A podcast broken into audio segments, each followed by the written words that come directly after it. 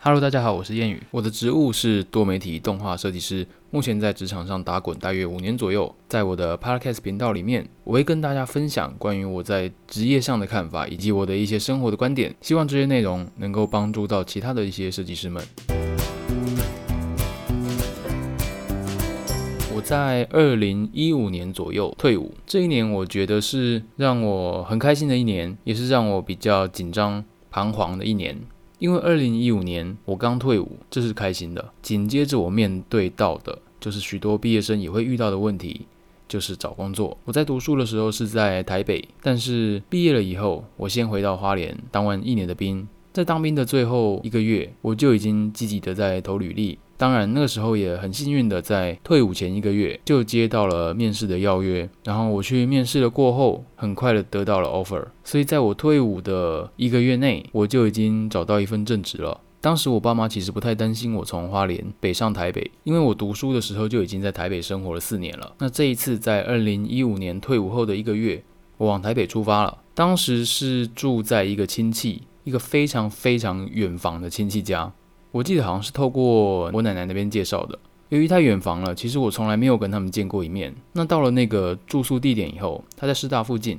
其实进去了以后，我就觉得我应该要再换一个新的地方。原因是因为它是在六楼，我的膝盖不是很好，曾经开过刀，要我每天爬六楼，我觉得对我当时的膝盖来讲是一个蛮大的负荷。另外就是亲戚的这间房子并没有维护得很好，曾经有台风来就把屋顶上的一些瓦片都吹掉了，曾经有大雨，然后呃屋内就有漏水的状况。于是我大概住了两个月左右吧，就马上找到了一个新的住宿地点。这边我要补充一下，虽然说我是住在亲戚提供给我的住宿。但是我仍然得付房租。那在那样子的空间下，其实空间蛮大的。我印象中大概有十八平左右，一房一厅一卫浴，是一个蛮大的套房。然后一个月要付八千元的租金，其实说很高也没有很高，说很低也没有到那么低。因此当时我马上就决定要搬出去了。后来搬到哪里？我搬到了永和，在永和一住就是好几年，住到现在了。我在永和找到了第一间房子，平数大约只有五平的大小，嗯，应该说四四平到五平吧，反正就是一层，然后拆了好几户，然后是在一楼，重点就是在一楼。为什么我会这么说呢？我觉得这是一个特别的经验，让我知道以后我不会再住在一楼了。一楼是一个比较容易潮湿的地方，所以当时房间有附赠一台除湿机。不过因为我刚进去住没多久，而且我其实没有住过一楼，所以我并不知道为什么当时房东要付一个除湿机给我。那后来我就明白了。常常回家的时候，地板都会有一点点点的湿气，但因为当时我才刚从花莲到台北没多久，其实这些事情都是我认为可以忍受的。直到有一天，我决定这边不能再签约下去。这里我住了一年，离开。我离开原因很简单，我的很多东西都发霉了，我的贴身衣物，我的内裤也发霉了，就是内裤上会有一点一点黑黑的。另外，我的桌游也发霉了。我是一个很喜欢玩桌游的人。就是假日平常都会找我的一群好朋友们到某个人的家玩桌游，但是因为当时住的地方太湿了，导致我的某几款桌游有受潮的现象。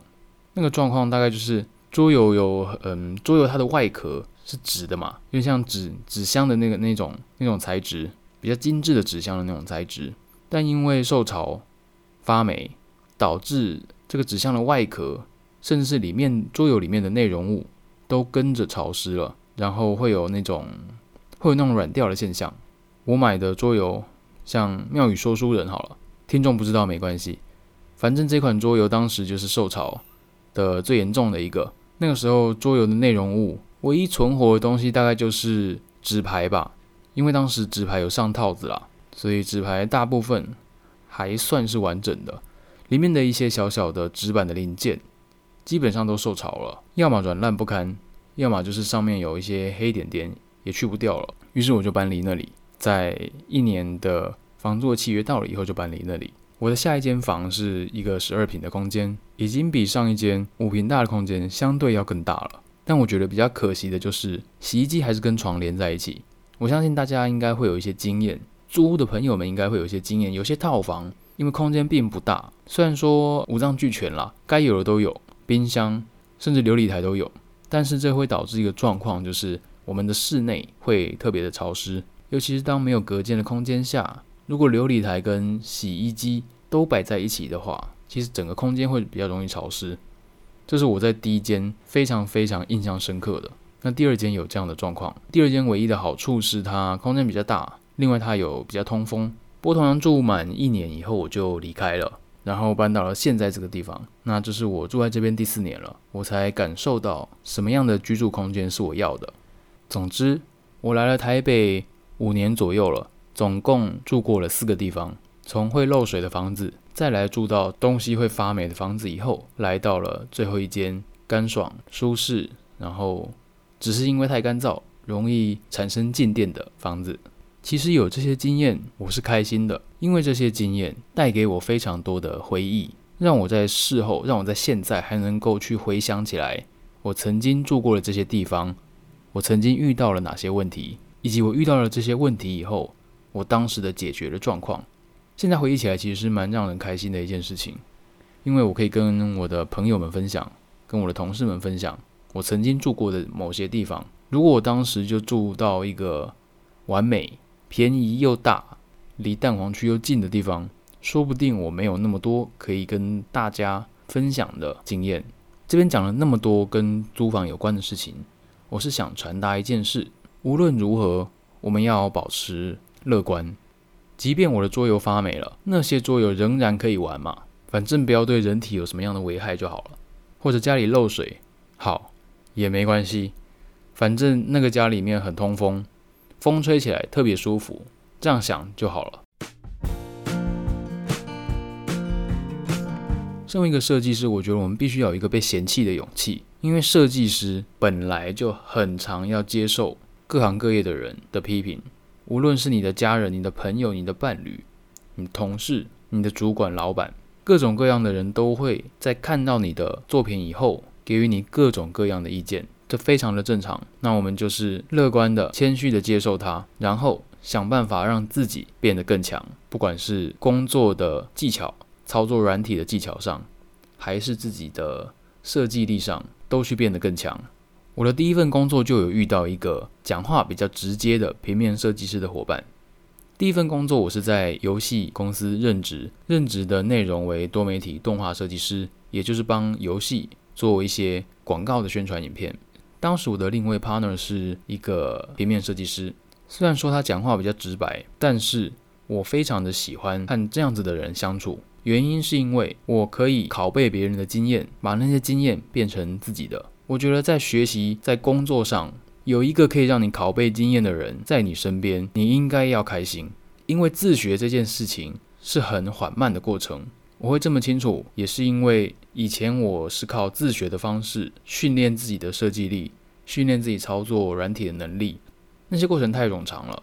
所以当我遇到一些可以让我拷贝他的经验的人，我会感到非常的兴奋。所以保持乐观吧。乐观这件事情不是要我们把任何的事情都正向的去看待。我觉得乐观这件事情是你要学习去接纳自己、接纳别人。嗯，我觉得这样才有办法带给你更多的优势吧。如果你是一个常常陷入一个悲伤循环的人，这些情绪很容易会影响到你在工作上的表现。后来我在跳槽的过程中，我辗转去了好几家公司，因为职务都一样的关系。所以，同样也得面对被嫌弃的过程，但这些都其实都无所谓啦，因为这本来就是设计师你会遇到的状况，只是你怎么样去看待，你怎么样去接纳这些批评的。我的接纳方式可能有点自我一点，如果我觉得对方的意见不是意见的话，其实我会左耳进右耳出，很快的就忘记，我不会把它放在心上。但如果对方的意见是我可以采纳，我也觉得可以用在未来的意见，那我会虚心的接受它。当然了，如果对方只是主观的，我们很常会遇到对方主观的一些批评，那其实没关系。对于一些主观的意见，我觉得我们都听听就好了，因为毕竟对方也不是一个呃专门的评论的人嘛，对方也不是专门的设计师，通常是这样了。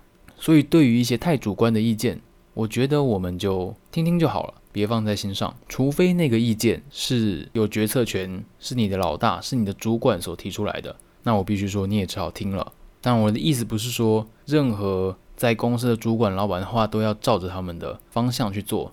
只是如果你当下也觉得这个建议虽然是主观的，但是其实更动一下，并不阻碍这个作品能发挥到的效果的话，那么我建议就是按照你的老大、你的主管们的说法去调整吧。这样在你的职涯里面，我认为啊会过得比较开心一点。